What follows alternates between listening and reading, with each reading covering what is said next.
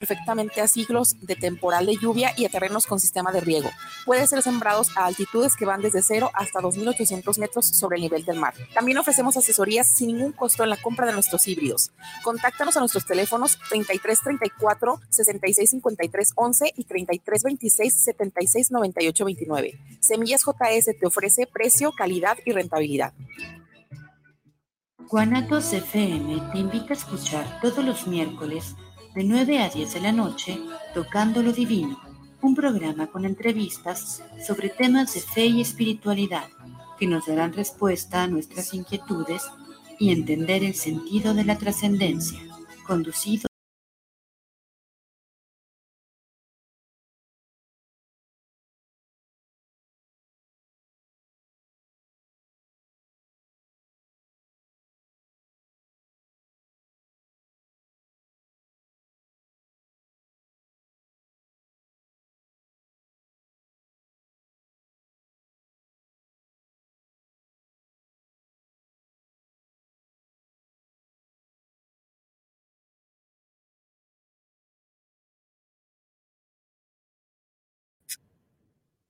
Los comentarios vertidos en este medio de comunicación son de exclusiva responsabilidad de quienes las emiten y no representan necesariamente el pensamiento ni la línea de guanatosfm.net.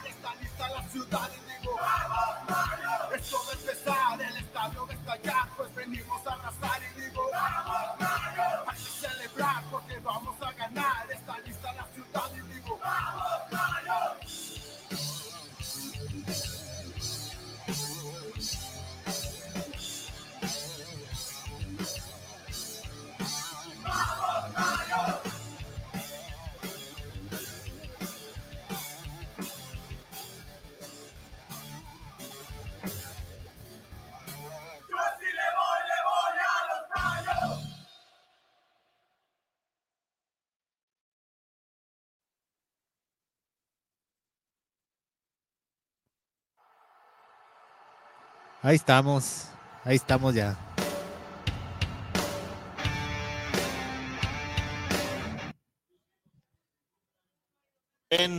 y todo y nos critican y nos alaban y de todo un poco son bienvenidos a su programa más de béisbol. Buenas tardes, buenas tardes. Un saludo, un saludo a los charros de Jalisco. Un saludo a los charros de Jalisco desde, que les dieron. desde Navojoa les mandan un saludo. Les mandan un saludo, un ñaca ñaca. Les mandaron un ñaca ñaca, como dice el buen Celso. ñaca ñaca ñaca. Yo tengo una pregunta. A ver. Salen de gira y pierden, llegan a casa y todos los ganan. Mira, es que aquí no les da miedo jugar a, su béisbol ratonero que tienen, ¿sí? Este pitcher, este manager que tiene actualmente el Chapo, que se me figura un manager tan desconfiado de su, de su mismo equipo, desconfía y más de su cuerpo de lanzadores, ¿sí? Claro que también tiene pura bola de malos, también hacen los relevos, tú lo sabes.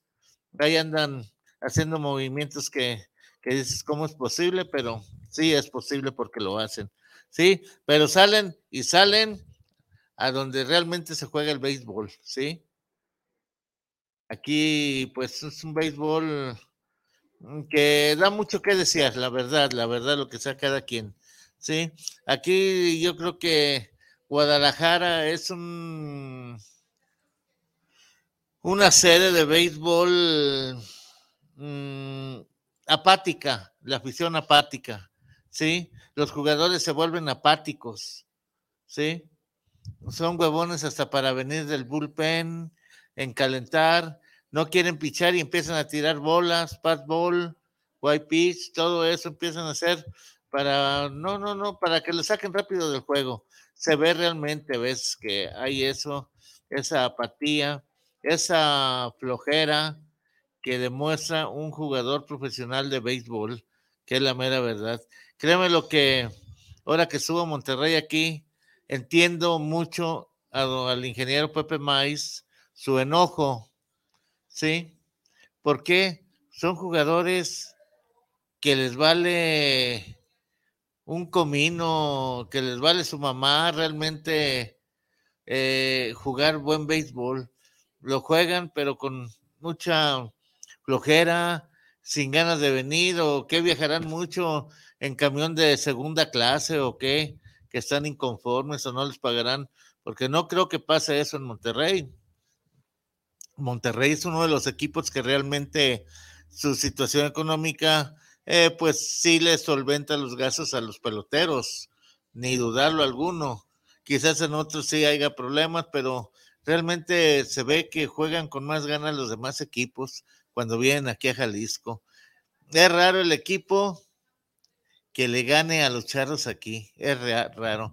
¿Cómo es posible que Monterrey teniendo unas ventajas buenas? No, no, no. Y el lineup que trae Monterrey es para hacer que sea guerrero, competitivo. Y... Exactamente. No, no, no.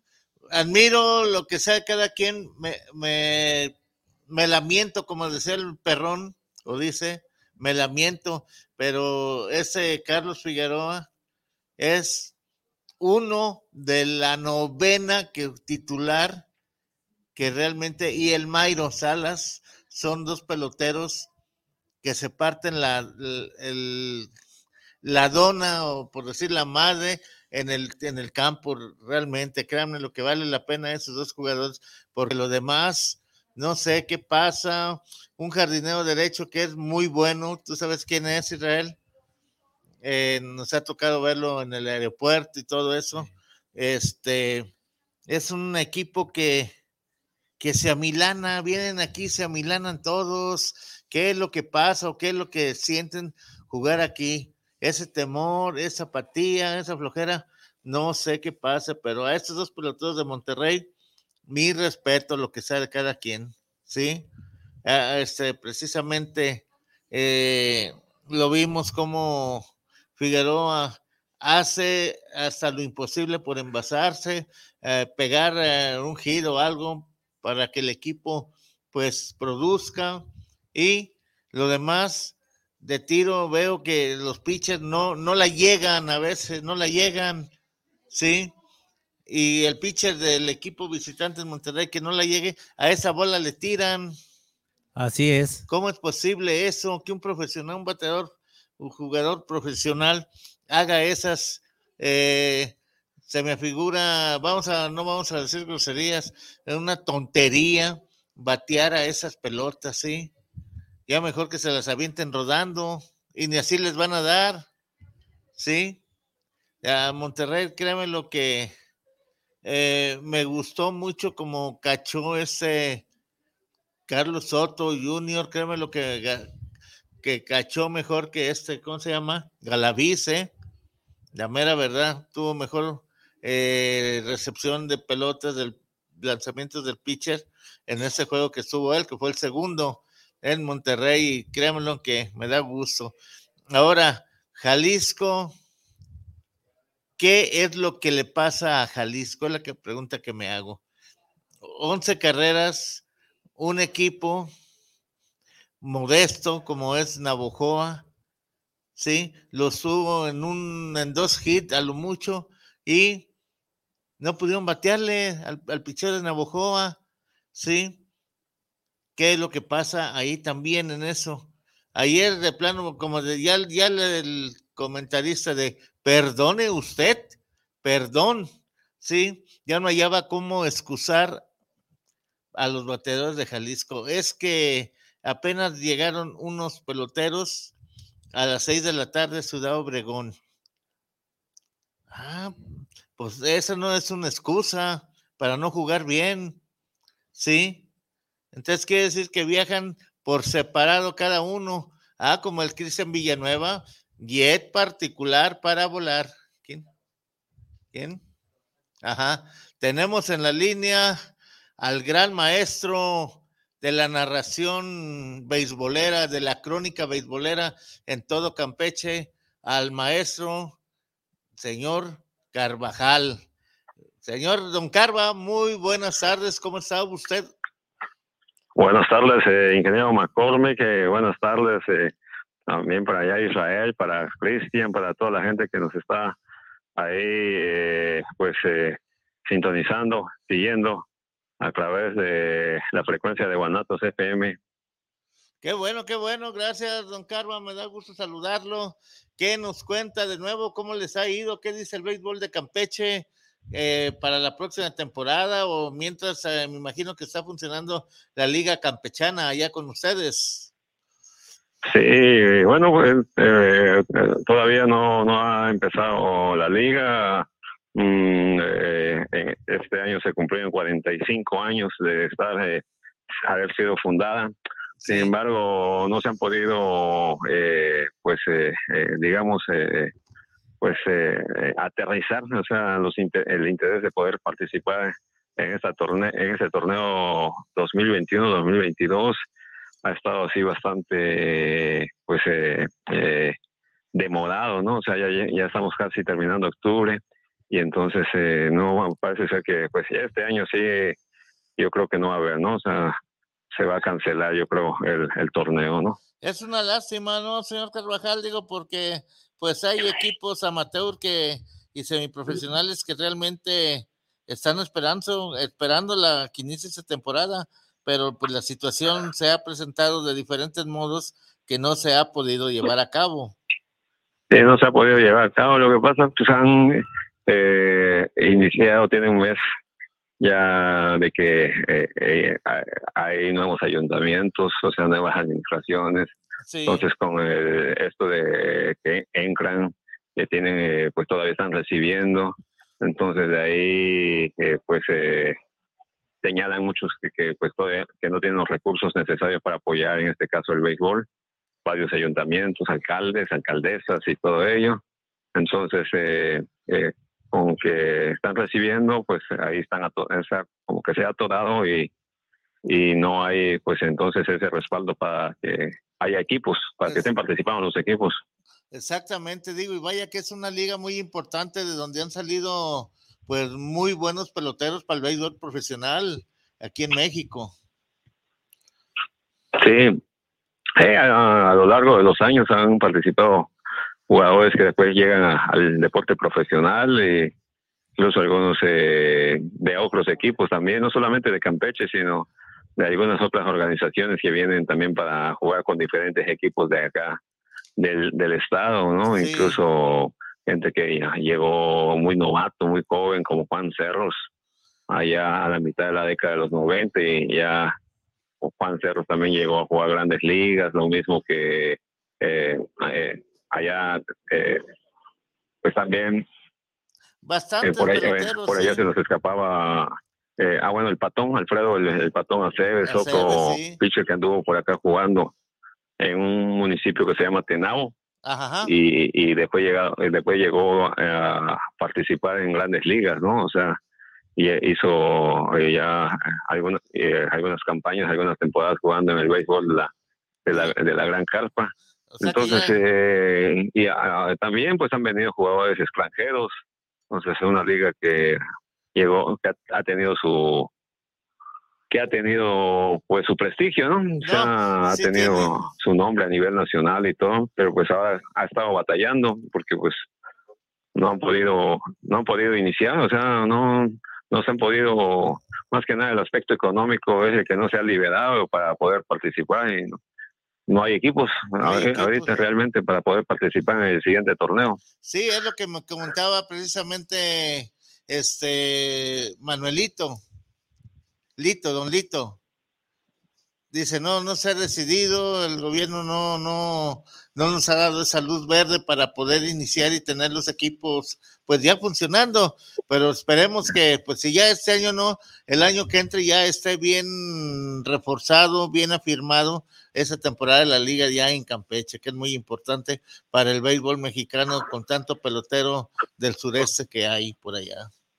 Ojalá, ¿no? Porque pues sabemos que por esas tierras hay, hay gente que le gusta el béisbol, ¿no? O sea, sobre todo en los municipios, ¿no? Que les gusta el béisbol y ojalá pues eh, se pueda activar de nueva cuenta para el próximo año, ¿no?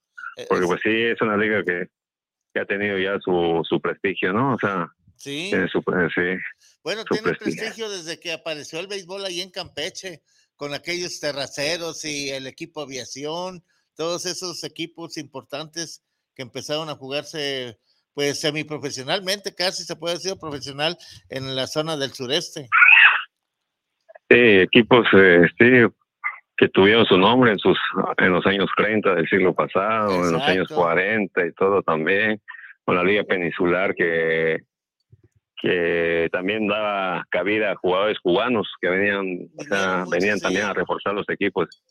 Eh, pero pues, eh, también participaban equipos de Yucatán, equipo de Campeche, equipo, o sea, eh, y pues desde ahí, con ese sabor caribeño, la gente pues se fue metiendo más de lleno al béisbol, ¿no? O sea, es una tierra, es un estado donde hay mucho, eh, hay mucha gente que le gusta el béisbol, ¿no? O sea, seguir, seguirlo, seguir el béisbol, ¿no? o sea, lo, que es Yucatán, lo que es Yucatán, eh, Campeche, eh, lugares, lugares que tienen, lugares que son muy, o sea, muy, muy beisboleros, ¿no? Sí, el otro día estaba precisamente leyendo el libro que usted escribió, precisamente, y, y digo, cómo Campeche, el sureste mexicano, es una zona de producción de peloteros a grandes proporciones, pero peloteros que salen al profesionalismo completos, que con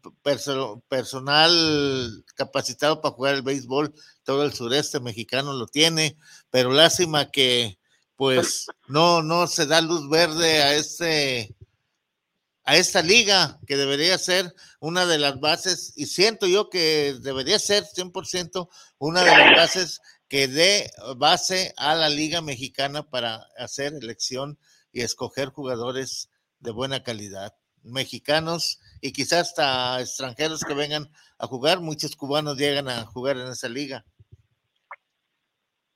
Sí, sí, tendría que ser poner una base, ¿no? Y también eh, darle mucha oportunidad al pelotero joven, a los jugadores así, para que no, no tan grandes, ¿no? O sea, que no, que puedan tener proyección para llegar al deporte, al deporte profesional, al béisbol profesional, ¿no? Porque también, o sea, estamos hablando menores de 20 años que vayan fogueándose y todo, el día de mañana puedan incursionar, ¿no? O sea, aunque generalmente también ya en cuestión de la Liga Mexicana ya los equipos tienen sus sucursales, ¿no? Y participan en otras ligas, ¿no? Que también forman parte de un desarrollo. Pero los que no alcanzan a participar, digamos, en una liga invernal y que pues pueden tener un poco, eh, eh, una, una oportunidad de ir eh, pues desarrollándose también en las ligas de por acá de esta región, ¿no? Exactamente. Oiga, señor Carvajal, este, ¿usted qué opina de que hace falta eh, tener como anteriormente, usted lo sabe bien, lo conoce bien, tener los equipos de sucursales. Todos los equipos tenían su sucursal y de ahí se surtían de peloteros los equipos profesionales de Liga Mexicana de Verano. Y eso que desapareció, pues vino a darle el traste a la liga. Las, a, las academias actualmente, unas están cerradas, no han trabajado y todo eso ha provocado que el béisbol caiga en una debacle, ¿no cree usted? como que se corta. Usted me decía que casi no no no no no, le, no le puede captar su, ah, su, mensaje. A ver si a ver si a ver si me lo repite otra vez por favor. sí cómo no con gusto. Eh, usted cómo ve cree que realmente haga falta una liga de sucursales de todos los equipos para tener un campo donde puedan hacer uso o extraer peloteros nacionales aquí a México, porque realmente desde que desapareció la Liga Central, Liga del Bajío, Liga del Noroeste, todo eso, se ha acabado la producción de beisbolistas. Las academias están unas cerradas, otras no trabajan. Ah, bueno, sí, ya, ya, le escuché. Sí, eh, ¿qué hace falta, no? O sea, definitivamente revivir ese, ese, ese tipo de ligas, de circuitos que hubo en los años anteriores y que de ahí de ahí daban el salto para la Liga Mexicana, ¿no? Exacto. Eh, eh, bueno, pues ahora la Liga Mexicana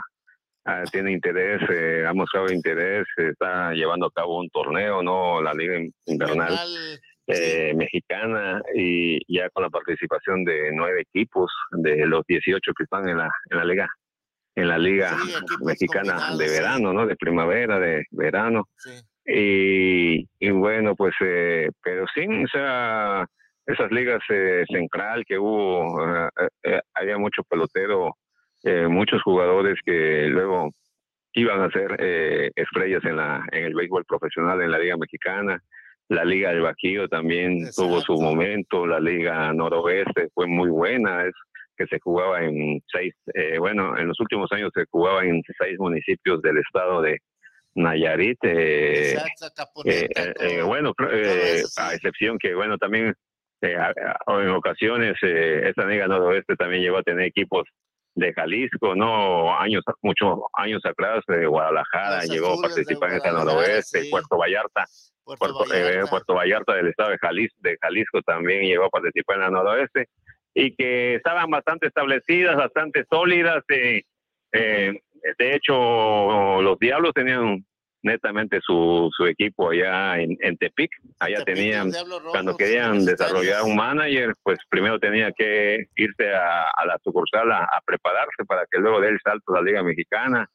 Y ahí eh, el que quería ser jugador también, para los prospectos, los novatos, jugaban en, en aquella liga, ¿no?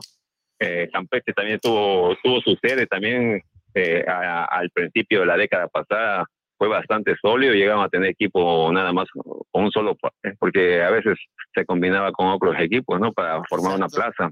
Exactamente. En, Compostela, en, llegaban a estar en, Compostela.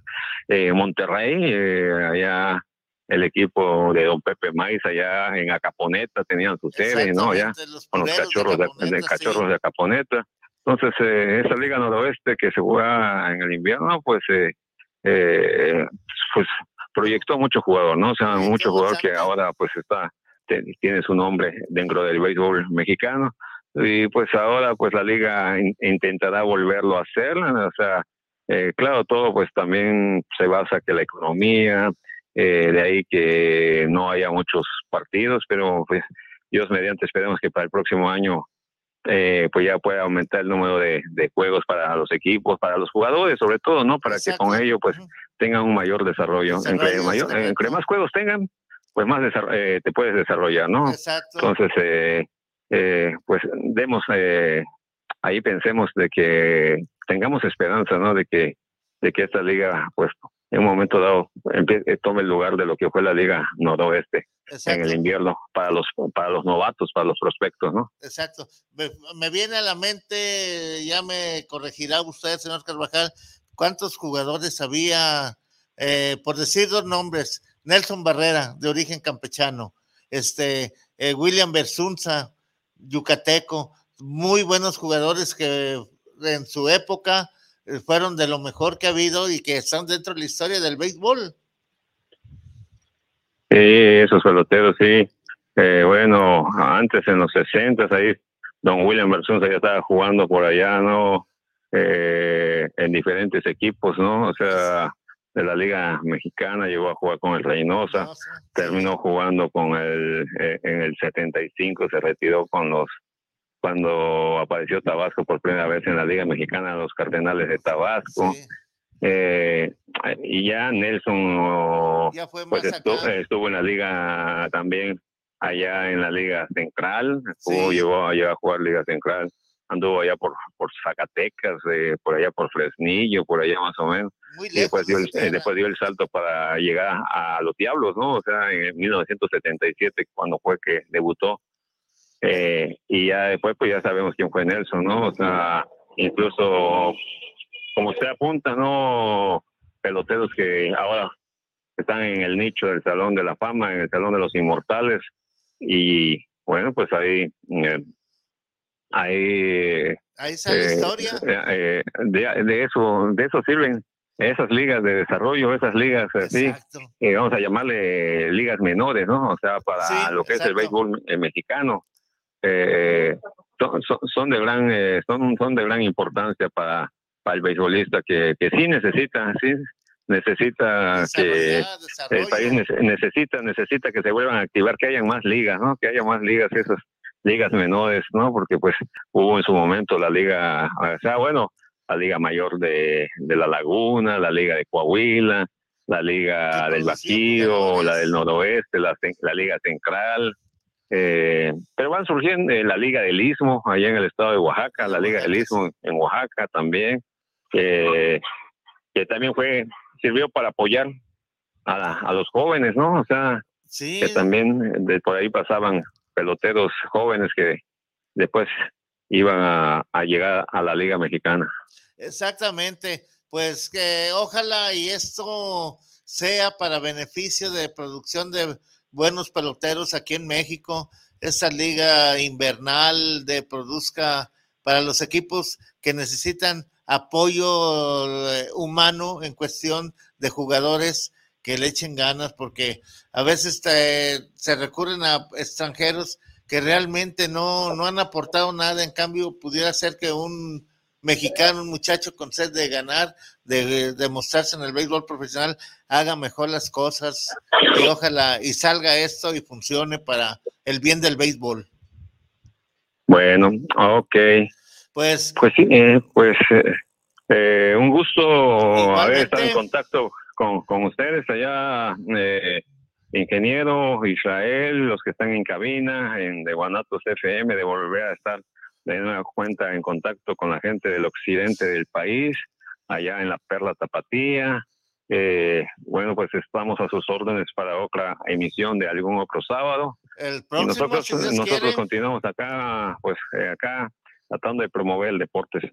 Claro que sí. Me da luchando, viendo, viendo de qué manera poder poder, ¿cómo se llama? Poder eh, levantar, ¿no? O sea, esto también, pues, eh, la economía está golpeando mucho, ¿no? Exacto, es normal ahorita, pero yo sé que usted, usted y las personas que lo, rodean en el apoyo del deporte lo están haciendo con todo el ánimo del mundo.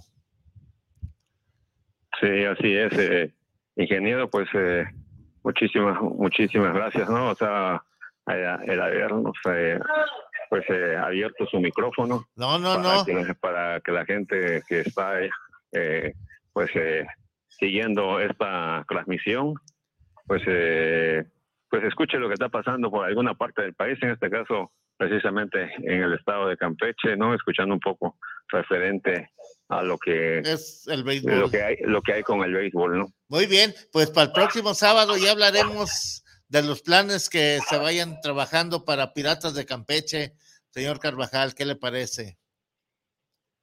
Eh, ahí, eh, pues los piratas ahí, eh, en estos momentos, estarán ya la directiva pues planeando. Exacto.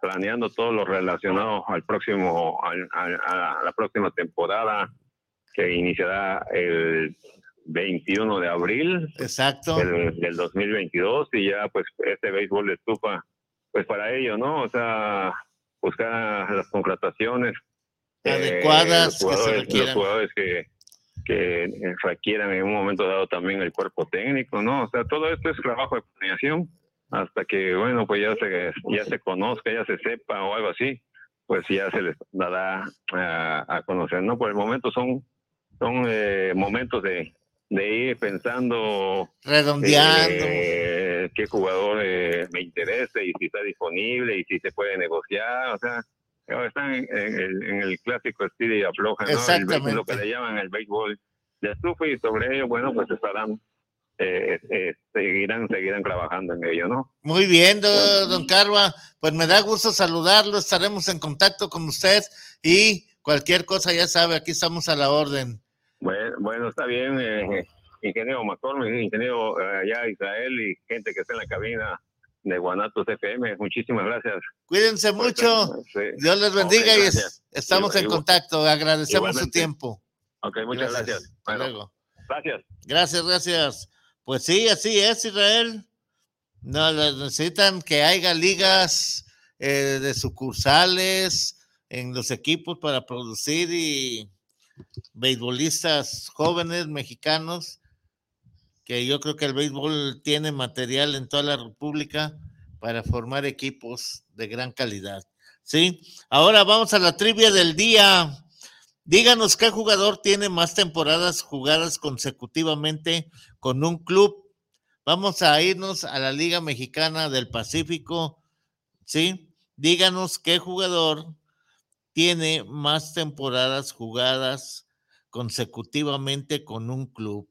Está sencillo, esa es la, la trivia y esperemos que nos manden su respuesta a guanatosfm.net arroba hotmail.com y o al teléfono 33 17 28 01 13 y recuerden, quiere ir a comprar una buena cerveza, eh, una buena botana, solamente en Abarrotes y Modelorama Lupita de El Batán, precisamente ahí con don Alejandro Flores. Están a sus órdenes. Y les recuerdo que esta temporada se retira el número 5 de Saúl Soto con los Cañeros de los Mochis, con quien participó 22 temporadas con este equipo con 1.197 hits, 3.869 veces al bat y 152 home runs. Toda una vida en la pelota mexicana refiriéndose a los cañeros de los mochis, ¿sí? Y en el año de 2014, díganos, a ver si se acuerda usted, es una pregunta que también la podemos incluir como trivia. En el año 2014-2015, ¿Qué ídolo regresa a Culiacán? Díganos, a su casa que es Culiacán. Díganos, ¿qué ídolo regresa a su casa que es Culiacán en el equipo Tomateros? Muy bien, vamos a un corte y regresamos, Israel. ¿Qué te parece?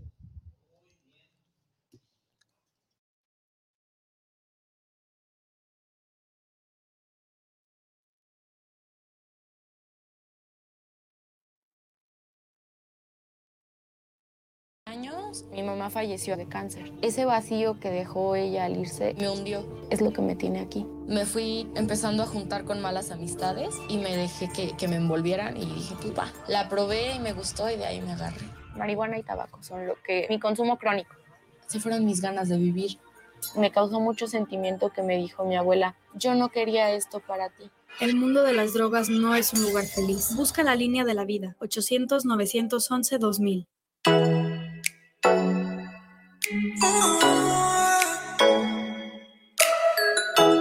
Les invitamos a escuchar su programa Entre Amigas y un Café, todos los sábados a las 8 de la mañana con sus amigas Amale y Lorena, donde trataremos diversos temas de psicología, tanatología y del acontecer diario. Recuerda, sábado a las 8 de la mañana por esta señal de guanatosfm.net y por nuestra fanpage Guanatos FM Network.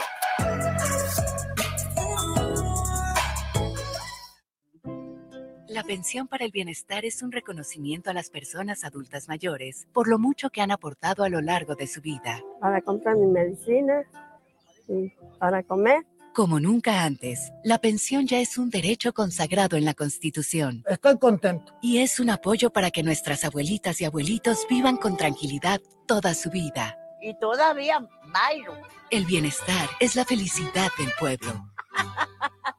Gobierno de México. La reforma judicial es para ti. Juzgadores mejor preparados, sensibles a los problemas de las personas, tolerancia cero a la corrupción y al nepotismo, defensores públicos verdaderos abogados del pueblo, justicia digital más ágil. La reforma judicial más importante en los últimos 25 años está en marcha. Conoce más en www.reformajudicial.gov.mx. Consejo de la Judicatura Federal, el poder de la justicia.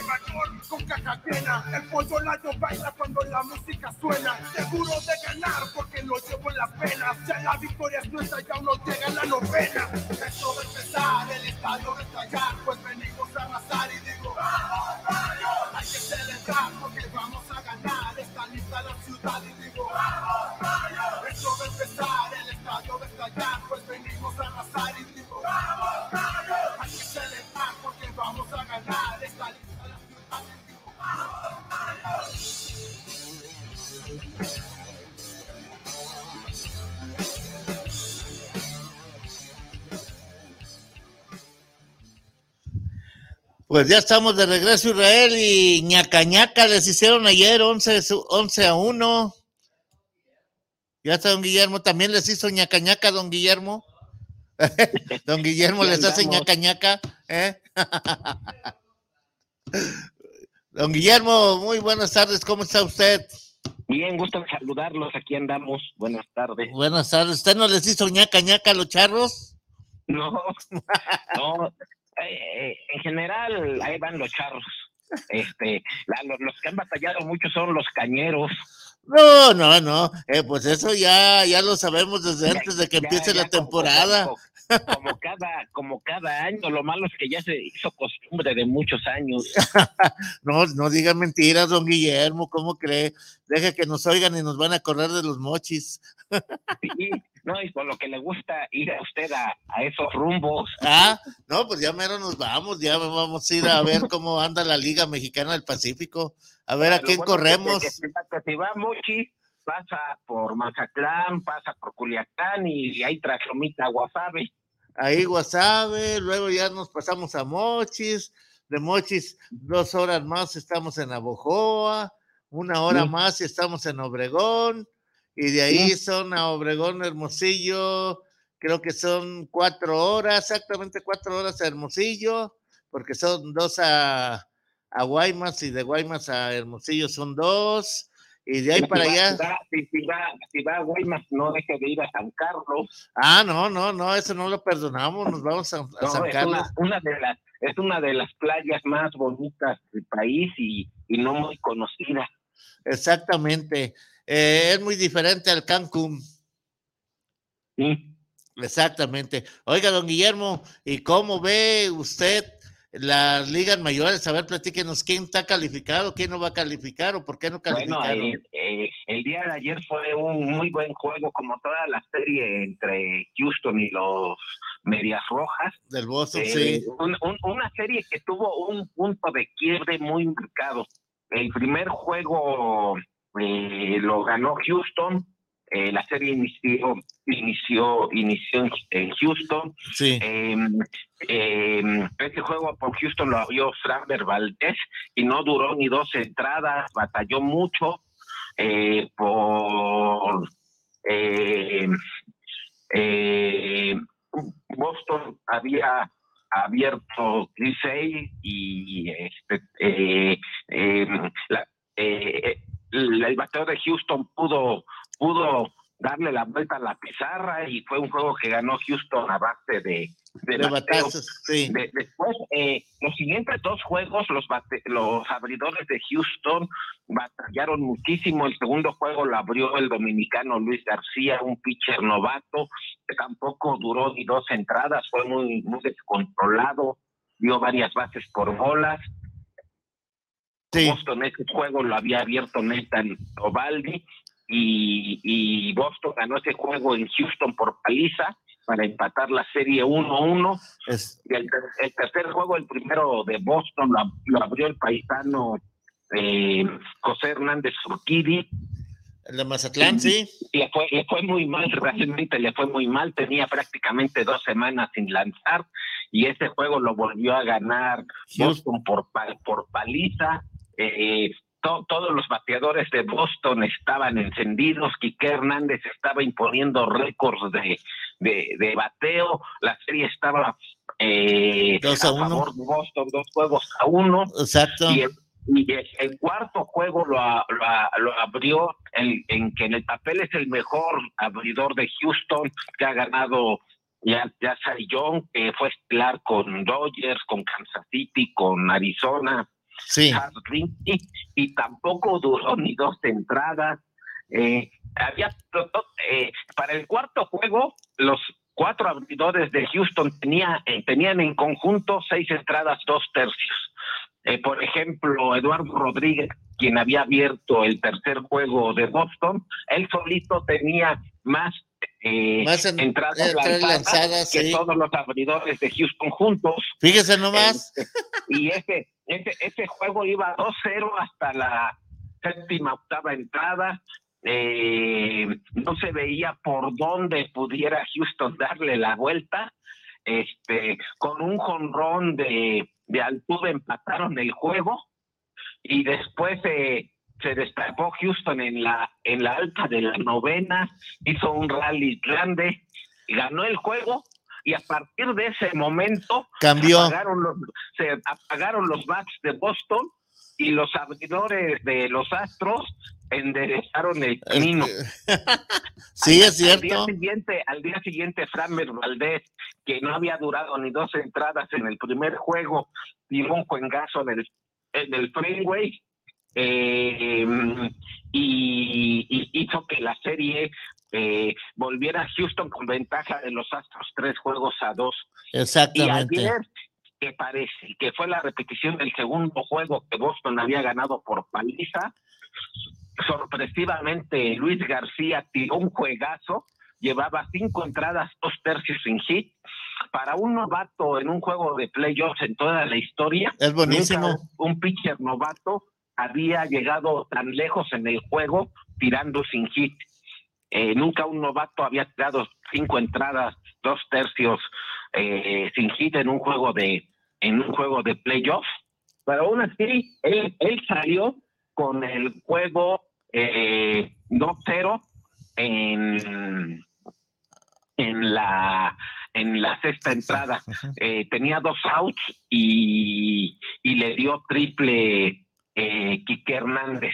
Un batazo que estuvo a centímetros de ser jonrón en la transmisión de Fox Sports. Pasaron un dato que ellos tienen de sabermetría que ese batazo en 28 de los 30 partes eh, de grandes ligas hubiera sido jonrón. Y uno de los únicos dos donde no donde no no podía ser jonrón era en el de los Astros precisamente. Eh, eh, trajo Dusty Baker el, el, relevo, era el único hit que le, fue el único hit que le dieron a, a, Luis García y vino, y vino a recibir al relevo lo vino a recibir Rafael de Ver y se fue al primer lanzamiento con corredor en tercera y dos outs, se fue con el juego 2-0, se fue al primer lanzamiento eh, con un elevado al cuadro. Este, no se dejó pichar, eh, eh, quiso aprovechar al pitcher y, lo dominaron fácilmente. Pero el juego se decidió en la séptima entrada. Em, eh, vino a relevar Revenman, que eh, fue un refuerzo de Houston para la, el día límite de refuerzos.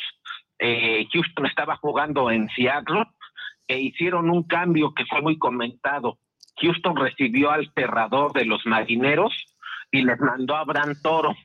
Eh, Abraham Toro es un infield que venía jugando la tercera base con Astros porque la jugó más de la mitad de la temporada que estuvo lesionado Breckman y fue muy comentado porque ese día estaban en la práctica de bateo y este muchacho Abraham Toro estaba tomando práctica de bateo con los Astros y de repente se le acercaron y le dijeron, te acabamos de cambiar, ya vas a jugar con Seattle. Entonces, pues tomó la práctica, como normalmente se acostumbra, primero tomó la práctica de bateo el equipo visitante y ya eh, le dijeron eso y este día tomó la práctica de bateo con los dos equipos. Con los dos equipos, sí. Y, y, nomás se cambió de dogout. Igual el, el, relevista que mandaron los marineros a cambiaron a, Houston, sí, y al otro día que le da un, un Grand Slam eh, eh, con, jugando con Seattle a los a los Astros. Y bueno este este muchacho Evelman que era el, cerrador de Seattle se convirtió en el preparador de, Houston. Y ayer eh, él vino él vino en, en la octava entrada, dio, fue, eh, dio una base por bolas a Julio Daniel Martínez con un out y después Alex Verdugo le dio un hit sencillo que pues pegado a la raya del jardín derecho pero que Tucker le hizo un muy buen fildeo que evitó el avance a segunda base y quedaron corredores en tercera y primera con un out con el juego 2 a 0. Eh, y ahí vino el turno clave que decidió el juego. Vino de emergente Travis Shaw, que había estado con los indios de Cleveland, y en cuenta, tú llegó a tener la cuota tres bolas, un strike, después le pasaron el segundo strike, y el lanzamiento clave del juego este, se ponchó.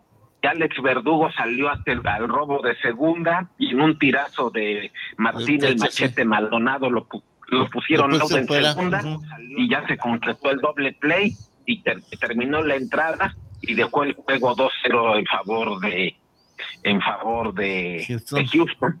En, el siguiente turno al bat de Houston vino un jonrón de tres carreras de Kyle Tucker que sentenció el juego, ya lo puso 5-0, prácticamente inalcanzable para Boston. Sí, no, no, eso, ¿cómo se llama? Lo estuve viendo, digo, qué, qué suerte, qué suerte para batear ese home run, ¿eh? Definitivamente, con eso le dio la cuchillada a los medias rojas. Ahí los dejó en el campo, desde ahí. Y, y yo sé que con esto se convierte en uno de los managers más ganadores en la historia.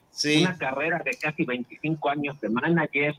Él eh, no ha ganado la serie mundial, pero ya, ya fue una serie mundial con San Francisco, aquella serie mundial que Los Ángeles de May Socia le ganaron a a los gigantes de San Francisco cuando nuestro amigo Benjamín Gil jugaba con, con Los Ángeles. Muy bien.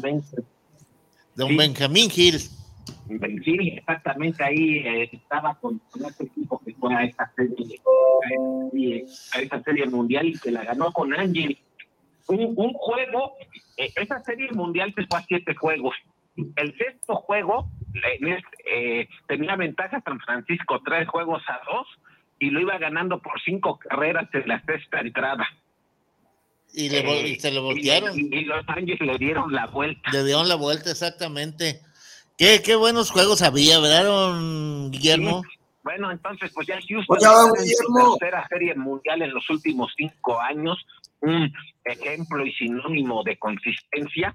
Curiosamente, re- a- al principio de la década pasada, eh, los gigantes de San Francisco ganaron tres series mundiales en años eh, pares. Sí, en pares, sí. Sí, eh, 2010, 2012, Doce, 2014. 14, sí. 14. ¿Y ahora en cómo ve? 2016 La ganaron los cachorros. Y ahora Houston ha ido a tres series mundiales en años none. Fue a la del 2017 que se la ganaron en siete juegos a los Dodgers. Fue a la del 2019 que la perdieron en siete juegos con los Nationals. Y ahora están en la del 2021. En la del 2018, el representante de la Liga Americana fue Boston, que se la ganó a los Dodgers. Y la del 2020 fue la del año pasado, que el campeón de la Liga Americana fue Tampa, que la perdió con, con Dodgers. Pues eh, eh, Dodgers ha ido a, a tres series mundiales también en ese periodo y si va si, si puede darle la vuelta a Atlanta y va sería la cuarta serie mundial de Dodgers en cinco años. Dodgers fue a la del 2017 que la perdió con Houston a la del 2018 que la perdió con Boston. En el 2019 perdió la final de la nacional con los Nationals eh, con aquel juego dieron jonrones seguidos Anthony Rendón y, Juan Soto y a la del 2020 que se la ganó a, a Tampa. Sí, hoy, hoy ya, ya anunció Roberts que el abridor de, su sexto, este sexto juego va a ser Walker Buehler, que va a lanzar con tres días de descanso. ¿Cómo ven? Entonces, la Nacional todavía le falta quién va a ir a representarlos. Pues, eh, la serie está tres juegos a dos favor Atlanta y Atlanta vuelve a casa. Pues el favorito en este momento es Atlanta. Atlanta, por Juega en lógica. su casa. Eh, Dodgers tiene muchos problemas con, con sus pitchers abridores. Tiene molestias en el hombro Makers, que le tocaba abrir hoy. Eh, tuvieron que dar de alta David Tice en el roster porque en el, juego pasado Joe Kelly que había abierto salió por lesión y ya lo dieron de baja en el en el roster. Eh, la lesión de Kercho los problemas legales de Trevor Bauer Está- eh, sí, han, han ten- han tenido una serie de problemas con su picheo abridor y con su picheo relevista. A, El- a Víctor González no lo dieron de alta en el roster para esta serie, prácticamente no tienen relevistas zurdos. Este, eh, pero pues tienen que ir juego por juego. Hoy necesitan una muy buena salida de Buehler y que el bateo se destaque. Ese es. A ver, ¿qué nos dice? Oiga, don Guillermo, yo creo que el lanzamiento clave, Dice eh, Juan Elías, ¿qué opina de eso de los equipos de ligas mayores? ¿Cómo la Espérenme, ve? espérenme. Ahorita que menciona, yo miren, yo sí de fiel a mi, a mi equipo. Este, yo creo que el lanzamiento clave no fue el doble play de ayer, ¿eh? Yo creo que el, el lanzamiento clave fue aquel strike que no cantó, que todo el mundo vio strike en el cuarto partido, ¿no? Eh, eh, en ese momento el, jue- el juego estaba 2 a 2. eh, ha- había corredores en primera y en tercera, era la alta de la novena entrada. Y si ese strike se canta, eh, se termina la alta de la novena sin daño. Eh, Estaba, estaba relevando Ovaldi. eh, Alex Cora trajo a un abridor a, a relevar en ese, en ese, en ese juego.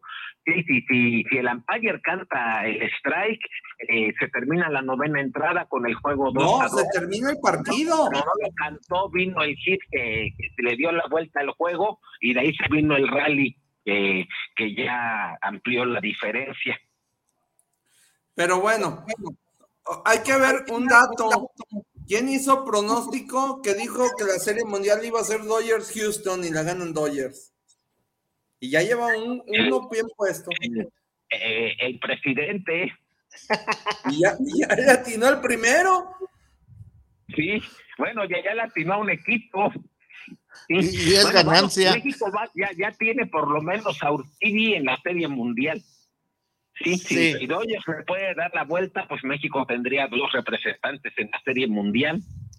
Y a Urquidi y a Urias. Urias, bueno, eh, Urias, según se comenta por ahí, hasta en una revista que salió, está molesto porque él dice que él no es pitcher de relevo, él es inicialista. Pues, pues si, si Dodgers gana hoy, muy probablemente Urias la hace mañana.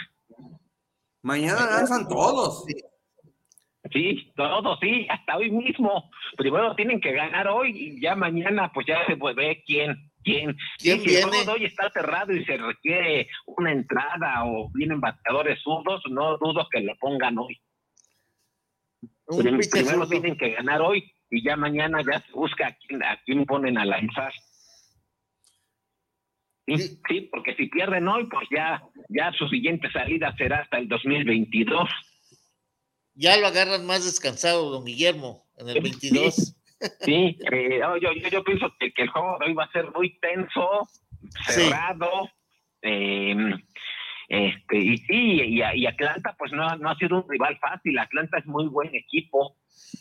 Fíjese que ha sido uno de los equipos eh, que tienen gran cantidad de intervenciones en series mundiales, Atlanta. Igual, Por aquella generación de oro, ¿no? Ese muy buen equipo que tuvo tal vez a una de las mejores rotaciones de picheo abridor de la historia, solo ganó una serie mundial, la de 1995.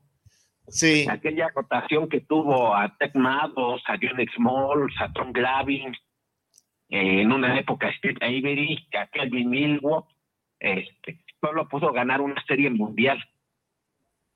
Sí, y, y este equipo, a mí me parece que parte del éxito de este año es que la directiva se movió muy bien para reforzarlo en las fechas límites de cambios cuando tuvo varios lesionados.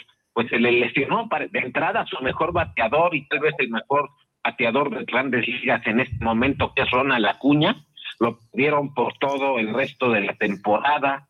Después se les lesionó Marcelo Zuna, que después también tuvo problemas legales y lo perdieron también por el resto de la temporada.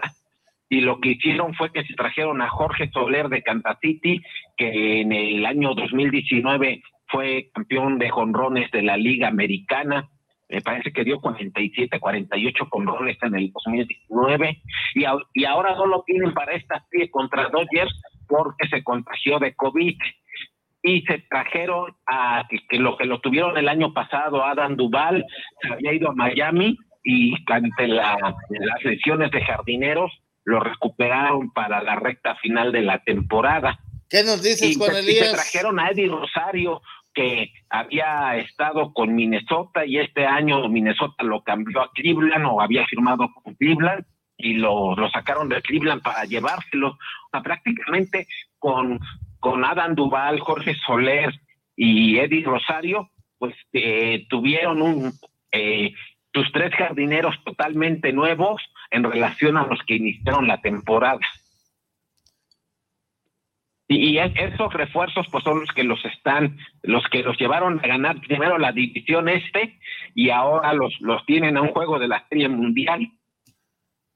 Así es, ¿cómo ves, Juan Elías, la situación que se presenta en ligas mayores actualmente?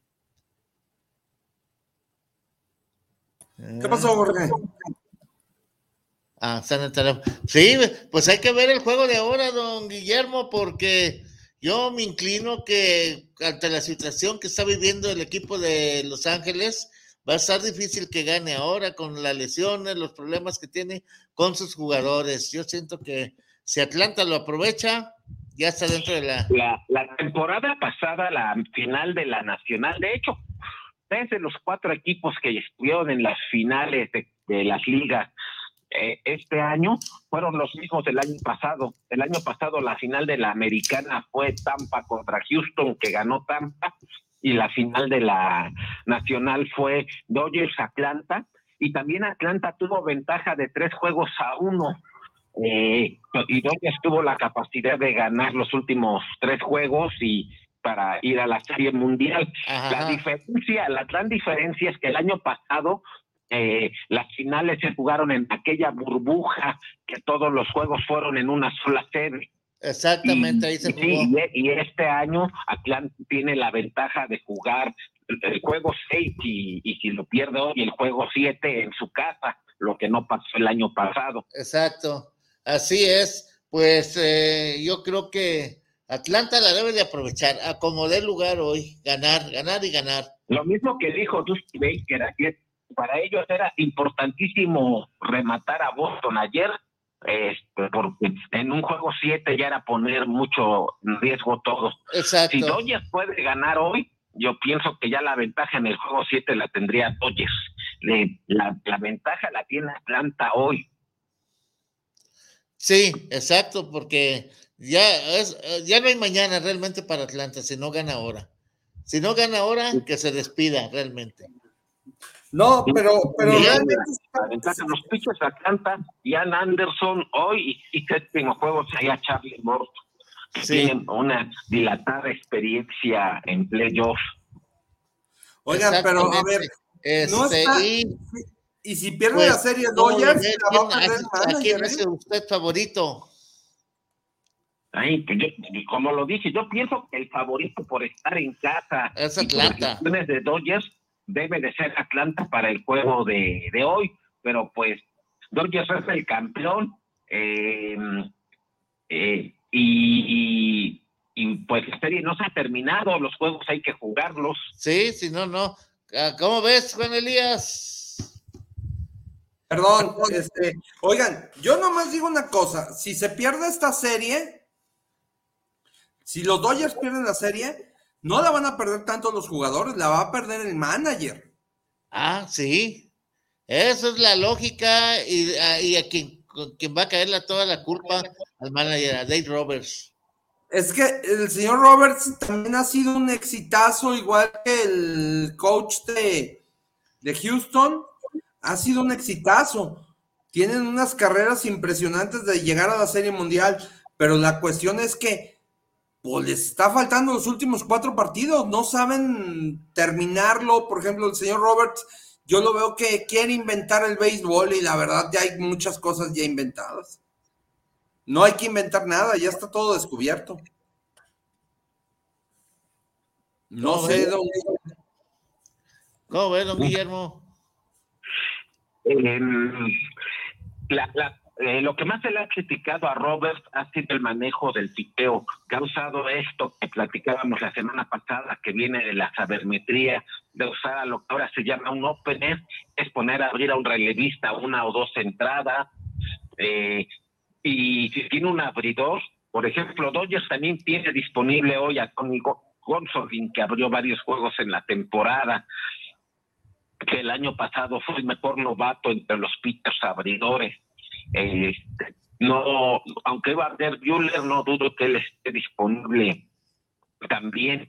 Y, y es lo que más se le ha criticado a Roberts, eh, lo que hizo con Urias, de, de siendo el máximo ganador de juegos de todo grandes ligas, eh, que lo haya eh, Puesto a relevar. puesto a relevar y que en un juego que en el en- que le salió en el quinto juego de la serie contra San Francisco que le tocaba a Brice, decidió poner un opener a un relevista a Brice y a Urias lo trajo a relevar a partir de la tercera entrada, que salió, el juego lo ganaron, lo ganaron por una carrera, eh, Urias relevó muy bien, eh, hizo que el manager de San Francisco eh, iniciara con abridores zurdos, después los fue sacando para traer emergentes derechos contra Urias y al final del juego se quedó sin bateadores zurdos y que de alguna forma eso fue lo que pensó hacer y lo que pensó hacer le, le salió. Pero ya en esta serie contra Atlanta, eh, por ejemplo, el día que trajo a Kelly y que Freeman le dio con Ron, aunque el juego lo ganaron que fue el pasado, le criticaron que haya abierto con Kelly, por ejemplo. Pero si se fija el partido del, del- el cuarto partido que perdieron, Le dieron una, una cucharada de su propia medicina.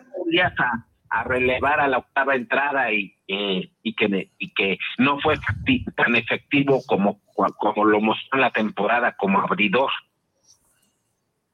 Y lo trajo para enfrentar a los bateadores zurdos de Atlanta y no le funcionó. Y, y Atlanta le hizo un opener y le, y le ganó. Sí, sí, exactamente. A ver cómo eh, Price que lo dieron de alta re- realmente fue muy desde él llegó a Dodgers porque fue parte de toda esta negociación con Boston cuando llegó Mookie Betts al equipo y ya ha sido ganador del Sayón, tuvo temporadas excelentes con Tampa, con Boston también tuvo buenas temporadas, pero en Dodgers no ha funcionado ni como abridor ni como relevista. Se pensaba que él podía ser el abridor que ocupara el lugar de... De hecho, se pensaba que él, al inicio de temporada él iba a ser el quinto abridor, porque la rotación de Dodgers, eh, esa tremenda rotación que tenía al inicio de temporada con Creighton Kershaw, Trevor Bauer, Walker Buehler y Julio Urias, se pensaba que el quinto abridor iba a ser David Price. En el campo de entrenamiento, Dustin May le ganó el, el lugar como el quinto abridor. Eh, Dustin May se lesionó a principio de temporada, a mediados de mayo, y, y- en, abril, me parece que fue a finales de abril, y le hicieron la cirugía a Tommy John, perdió toda la temporada, y David Price le dieron a abrir algunos juegos y no respondió, no pudo quedarse como quinto abridor, tampoco funcionó como relevo, no hizo el roster para esta serie de campeonato y si lo dieron de alta ahora fue por la lesión de Kelly. Eh, realmente no le, no le ha funcionado a Dodgers y probablemente lo tengan ante la carencia de picheo, probablemente lo tengan que usar hoy. Oigan, hay un dato que lástima que no está Alexis hoy, que no, no, no se ha podido subir por, cuestiones de académicas. Este, me brinca, eh, Alexis me comentó en la semana que Dodgers tiene un departamento o, o hay una persona en el equipo de managers que se dedica única y exclusivamente a, a, a controlar a los bateadores, a los lanzadores, saber cuántos lanzamientos van a lanzar, el que hace toda la planeación de la rotación. Que es un egresado de Harvard. Por ahí, Alexis, a, a ver si se conectara o, o la próxima semana nos da el nombre. Pero hay una persona que hace la planeación de los lanzadores. O sea, el manager no tiene ni voz ni voto. No, sí, él decide, pero le pone todos las- los huevos en la canasta de este, de este lado, de que es el, el- el que hace la planeación de los del- de los lanzadores. Sí. La, la base de la sabermetría es tomar decisiones a partir de una enorme cantidad de datos que se tiene. Eh, obviamente todo procesado con computadora y que se miden cosas que tradicionalmente no se medían en el béisbol. Obviamente, si Robert es un ma- manager de sabermetría, lo primero que tiene que tener son todos esos datos. ¿Y, y por qué pone a abrir a un opener o por qué eh, trapa orillas de relevo? Mucho tiene que ver los datos, este tipo de datos que, que tiene. Pero como decíamos, nunca una computadora va a poner el feeling que debe de tener un manager para tomar la decisión acertada en el momento correcto. No, pues nunca, nunca se va a poder. ¿Cómo ves, Juan Elías, eso? Yo le veo muy, yo, yo, yo lo veo muy complicado. Yo espero que los Dodgers ganen hoy para tener partido mañana. Este, pero la verdad sí veo muy complicado. Y a mí ya, ya pensando en la campaña del año siguiente, ¿qué va a pasar con Kershaw? Kershaw ya no está dando ni cinco entradas. Le van a hacer opener siempre que él abra y, y ahí llevarlo, porque también el contrato que tiene Kershaw es un contrato muy duro, muy pesado para, para la economía de Dodgers. Exactamente. Ni más ni menos. No, no, no. Entonces, Juan Elías le va a que gana hoy Dodgers. Sí, yo voy con Dodgers hoy. Hoy. Sí. Ay, ¿qué te diré? Por, Pues por- por Urias y porque tengamos dos mexicanos en la Serie Mundial, yo también quisiera que ganara Dodgers hoy. Va a tener muchas cosas en contra, pero Pues todo. eh, eh, no olvidemos que Dodgers es, es un equipo que casi tuvo 20 triunfos más que Atlanta en la temporada. Realmente como equipo en la temporada larga es mejor equipo Dodgers.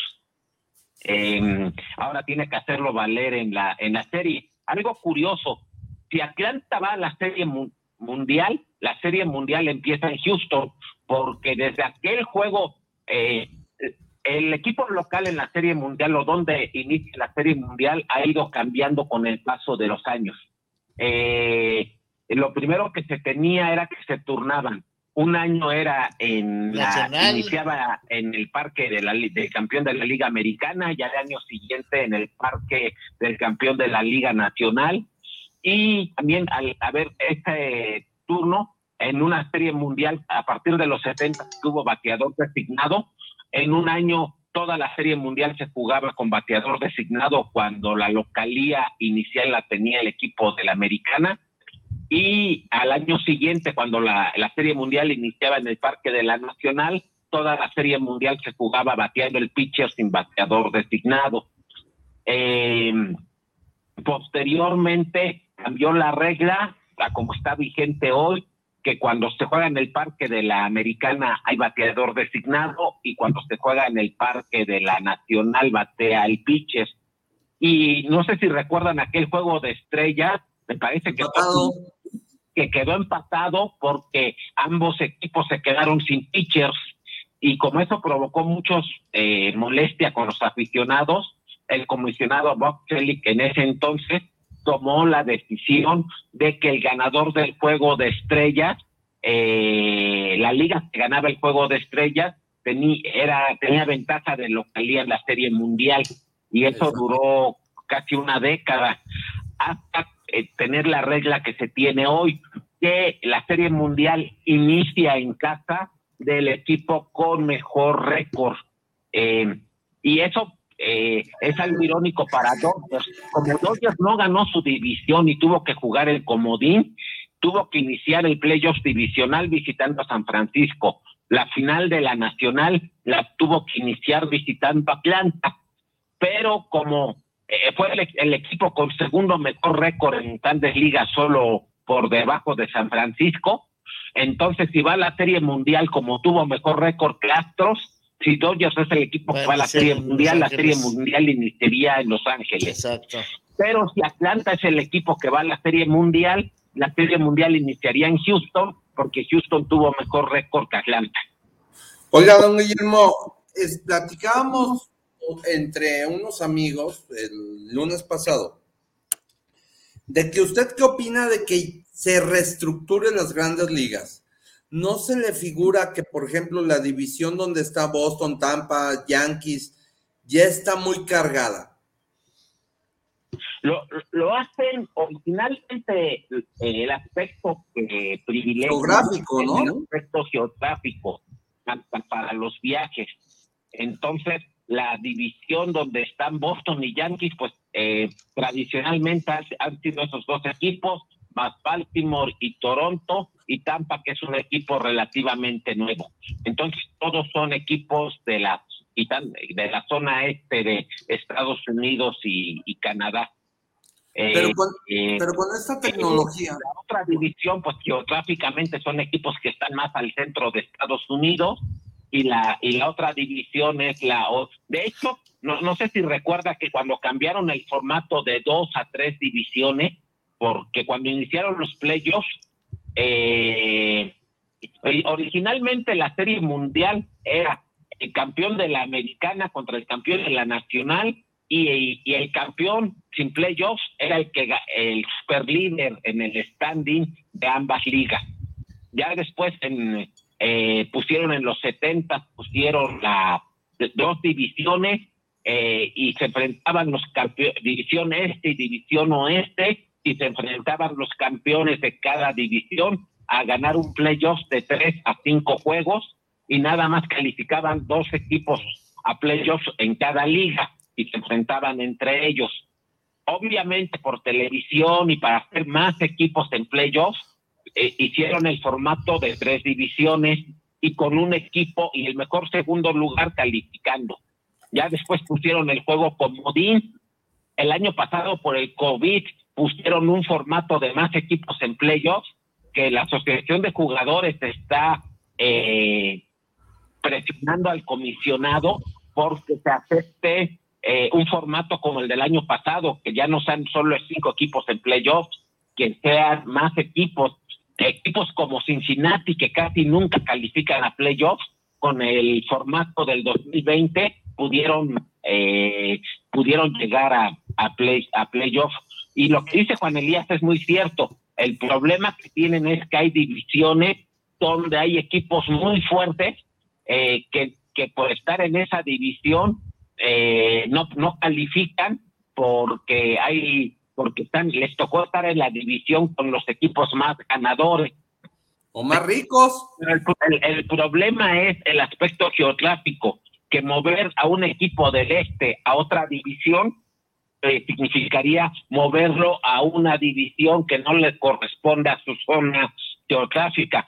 Les quería comentar que cuando se hizo este formato de tres divisiones para privilegiar las zonas geográficas, mandaron a Milwaukee de la Liga Americana a la Liga Nacional y a Houston de la Liga Nacional, que estaba en la división oeste de la Nacional, con muchos años con Dodgers, con San Francisco, en esa división, lo mandaron a la Liga Americana para que quedara todo lo mejor cuadrado geográficamente. Y por eso Houston pasó a la Liga Americana y Milwaukee pasó a la Liga Nacional.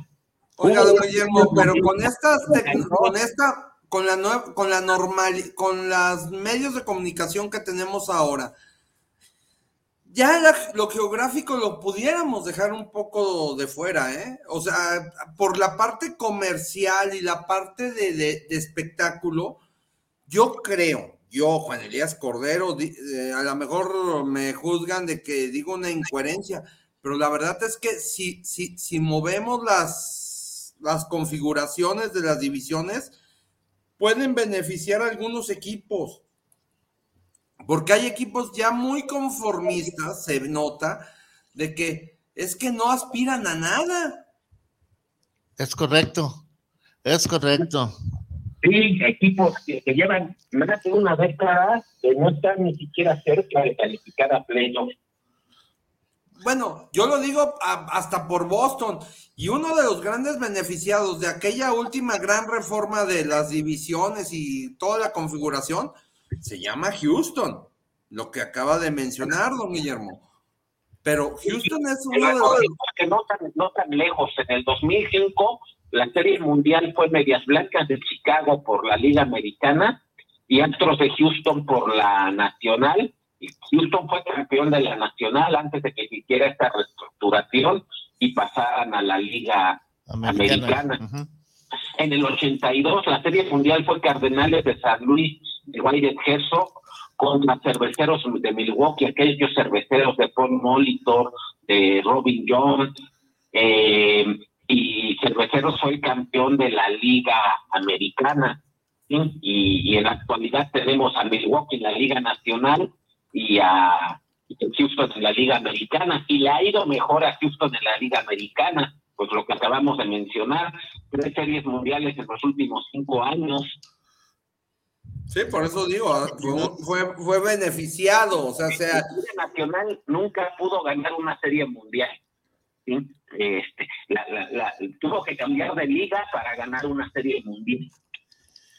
Ahorita entiendo lo que está diciendo Juan Elías, su propuesta, y sí me gustaría que hubiera una reubicación de equipos para dar oportunidad a, los equipos, pues, de, de, vamos a llamar de medio standing para abajo, que tengan más eh, contacto con equipos más fuertes y no estar eh, como Boston, Nueva York, Nueva York, Boston, sino más bien darle una variedad al calendario en ligas mayores. O sea, Es que yo, yo lo planteo así, fíjense bien. Sí. Si, si- si la división de Boston, Yankees y, y- y Tampa, que Tampa últimamente también, los últimos dos años ha estado muy fuerte, o, o los últimos cuatro también, decir, un decir, es decir, que ellos fueran cabezas de división, Boston, Tampa y Yankees. Los tendríamos a los tres fácilmente, pero tendríamos un comodín distinto. ¿Hace cuánto tiempo que de la división de, de Nueva de Boston, Yankees y Tampa mm, sale siempre el comodín? Pienso que va a ser difícil por el aspecto geográfico que se reestructuren las divisiones. Lo que sí pienso que, que- pueda pasar eh, muy pronto, a lo mejor hay varios temas que trae el comisionado con el sindicato que tienen que resolver en este receso de temporada. Un, un tema es esta regla, estos cambios de regla que hubo de poner eh, y que los extraídos inicien con corredor en segunda para que los juegos no se alarguen. Eh, otro cambio de regla fue que el relevista tenga que enfrentar mínimo a tres bateadores. Eh, pero dos son eh, cambios de regla que ya, eh, uno que se está teniendo en ligas menores, que es la prohibición de las formaciones especiales. Este año en ligas menores prohibieron lo que, lo que vemos a diario en cada juego de temporada y de playoff. Cuando hay un bateador zurdo, el tercera base se pone arriba de segunda, el segunda se pone en el jardín derecho, eh, el shortstop se pone en la posición natural del segunda. Esto quieren pues, establecer esa regla de que se prohíban ese tipo de, de formaciones. Otra regla es el bateador designado universal. Si en la Liga Nacional se va a poner eh, bateador designado, eso lo quiere la Asociación de Jugadores porque le daría más oportunidad a los a, a peloteros veteranos a alargar su carrera. Eh, y, y la otra es el número de equipos que califican a playoff. Sabemos que ahorita son los tres campeones de divisiones y que los dos siguientes de mejor récord juegan un juego de eliminación entre ellos, eh, como el que este año jugaron, como el que este año jugaron eh, San Luis contra Dodgers eh, en la nacional y Boston Yankees en la americana. Están hablando de poder extender el número de equipos que califican en lugar de cinco hasta ocho. Si en la Liga Mexicana metemos seis. Equipos que, equipos que no califican, porque tradicionalmente no califican. Créanme lo que es de meter cinco o seis equipos para un, para un cam- salir como campeones, pues como que no es dentro del béisbol. El béisbol debe calificar el primer y segundo lugar de cada, de cada No, no, le soy sincero. Yo digo que sí por cuestiones de negocio. O sea, Ah, bueno, no es- negocio sí, pero ya O sea- deportivamente, pues son tienen oportunidad de, de calificar la mayoría. Es, es que veamos, todos los deportes americanos, ¿cuántos, cuántos, de- eh, cuántos califican en la mayoría de los deportes? Demasiados, porque hay que verlo también como negocio. Sí, como negocio, es negocio. Pregunta en Liga Mexicana del Pacífico. Y esas cuestiones, pero aquí suceden muchas cosas. Allá los sindicatos Sí. pesan. El sindicato de beisbolistas es un sindicato o el sindicato de fútbol americano, de cualquier deporte, pesan mucho para la regla. Ah, sí, sí, sí, sí. Eso es muy cierto, Juan Elías. Aparte, no, no olvidemos un aspecto muy importante para este año. Este año se vence el contrato colectivo. Se tiene que firmar un nuevo convenio colectivo que normalmente son de muy largo plazo, cinco años o más, pero se tiene que firmar uno. Y para que el sindicato acepte, sí tiene que haber varias concesiones de la oficina del comisionado a los peloteros que están de beneficio de los peloteros. Exacto, Sí. es lo que va a ver el sindicato, proteger Sí, peloteros. y, proba- y probablemente algunas de las concesiones que se otorguen para la firma del nuevo contrato colectivo sea, el bateador designado en la nacional y más equipos en playoff, porque eso termina siendo más ingresos para los peloteros. Pues sí, realmente sí. como dice Juan Elías, la economía. Sí, al, final es lo que manda, lo que rige es el, el dinero. Sí, exactamente. Yo, yo sí voy, yo, yo soy sincero, don Guillermo, a mí no me, eso del bateador resignado, perdón, designado, es que me acuerdo de, de don Nacho Orozco, una persona con la que jugaba aquí en León Béisbol, los domingos, y decían que el bateador resignado, resignado a no jugar, nomás a batear. Este, Eh, Roteros que ya, que, que si no hubiera bateador designado ya no podrían tener contrato en grandes ligas pues alargan su carrera otros cinco o seis años únicamente bateando. Como fue Big Papi, ¿no? Sí, el ejemplo, sí. Sí, Nelson Cruz, Nelson Cruz, este año jugó primera base y creo que un juego lo jugó en el jardín derecho y tenía años de no jugar una posición en el campo. ¿Y, y se le dio la oportunidad este año? De hecho, la, la serie inaugural de Minnesota eh, este, fue contra Milwaukee en Milwaukee y esos tres juegos en Milwaukee no los jugó porque como fueron en un campo de la Liga Nacional, él era el sin bateador designado y él, él debutó hasta el cuarto juego de la temporada ya en, ya en la Liga Americana. Pero, pero a mí en lo personal, esa parte de que un lado sí lo tenga y el otro no, lo hace divertido, porque te hace, a los managers les exige pensar para cuando vas a jugar de visitante hacia el otro. Luego ya se quedan muy estandarizados. Esa parte yo, yo no estoy muy a favor, yo, Juan Elías. Pero lo del corredor de, de segunda me gusta si hay un manager que no es tan sabimétrico y le gusta el béisbol chiquito. Como fue el caso como cuando México calificó los Juegos Olímpicos fue con esa regla y le empezaron a jugar el béisbol chiquito, ¿no? Y la ventaja la tuvo México, que la parte alta de la entrada México eh, batió y pudo anotar la carrera. Eh, no, al revés, batió Estados Unidos y este y Carlos Bustamante, que era el, pues el revista de México, lo que Estados Unidos hizo fue que tocó la bola y puso al corredor en tercera. Y con corredor de tercera y un out, Carlos pues, justamente logró un punch importante que evitó que de tercera anotada, después ya dominó el siguiente bateador y Estados Unidos ya no anotó la carrera y México en el cierre con ese kit de Fren Navarro pudo anotar una carrera que, que, le dio el triunfo. Eh, y, y fue México aprovechó al corredor en segunda con el que inició la y a mí es peor porque como se juega con las reglas de la Federación de Béisbol y no con las reglas de grandes ligas, inicia con corredores en primera y segunda. En grandes ligas solo se inicia con corredores en segunda. Exactamente. Eh, ¿Qué cambios ha habido tan pues raros o beneficiosos para el béisbol que a veces lo desubican un, un está impuesto al béisbol pequeño, al béisbol viejito, ¿sí? Ahora con esos cambios, ¿qué pasó? ¿Cómo vamos a hacer? ¿Qué va a hacer? Sí se le da interés al partido, es lógico. Sí, porque se va a exigir más al, equipo que está en el campo. Sí, no sé si me equivoque.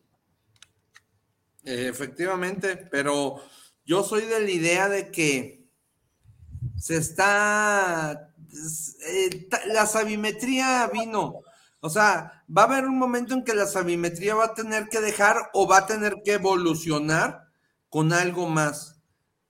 Lógico, lógico. Porque se está haciendo muy... leí un artículo el otro día de, no me acuerdo de quién era, este, que decían que en Estados Unidos el béisbol se está quitando el espectáculo por esto de la sabimetría y ya estaban, por ejemplo, con estas cuestiones de las de las posiciones o de las estrategias a la defensiva. Ayer vimos el claro ejemplo. El triple que pegó Houston fue porque rompieron la regla de la sabimetría. Y fue un batazo, un batazo a la banda contraria. Y ese triple, sí, llegó sacando el bofe el joven bateador, González, ¿no? Creo, o, ahí se me fue el nombre. Este, No, pero. Álvarez, que fue el, Álvarez. el, el MVP de esta serie, que batió casi 500. Oiga, pero pegó, sí logró eso, ya andaba sacando el bofe, pero sucede algo. Todo el mundo rompió esa regla y ya no sabían ni cómo pararlo. Que es lo que hemos estado comentando ya varios programas aquí diciendo, pues que se enseñen a chocarla, que les la batían a la banda contraria. No, todo es ya muy predecible. Eso es lo que está cambiando al béisbol actualmente, realmente. Y, eh, esta es la discusión intensa de que esto es una moda o es algo que llegó para quedarse. Para empezar, ya hay mucha gente, eh, un departamento específico en los equipos encargado de recopilar todos los datos que requiere la sabermetría. Exactamente Eh, lo un que departamento estadístico y hay equipos en Liga Mexicana que tan como los Toros de Tijuana, como Monclova, que ya también tienen un departamento específico de sabermetría. Lo que decía Alexis, Doyer tiene su equipo para los pitchers utilizando la sabermetría. Tiene un equipo de planeación y me comentó Alexis, no tengo el nombre a la mano, pero la persona que se dedica exclusivamente a esta de Dodgers, este, estudió en Harvard, no sé qué carrera tenga o, o qué formación tenga. Hay muchas estadísticas actualmente que no se llevaban hace 20 o 30 años y que tienen que ver con la sabermetría. Por ejemplo, el WAR, que ahora muchos contratos de los peloteros tienen que ver más que con el, su porcentaje de bateo, con el, carreras, las tradicionales carreras producidas, honrones, tienen que ver con las estadísticas nuevas que mide la sabermetría, como el WAR, que es Winnings About Replacement, que significa cuántas, con cuántas victorias contribuye, apor, eh, aportó a que el equipo tuviera adicionales que si él no hubiera jugado, digamos, que si él no hubiera estado en el equipo y hubieran tenido al mejor reemplazo disponible en lugar de él, él solito cuántas victorias le aportó al equipo. Y esa estadística en la temporada es de seis, significa que su trabajo le dio seis victorias al equipo adicionales a las que hubiera tenido sin él. Eh, y ese tipo de estadísticas son las que ahora están eh, incidiendo mucho en los contratos que se les dan a los, a los peloteros.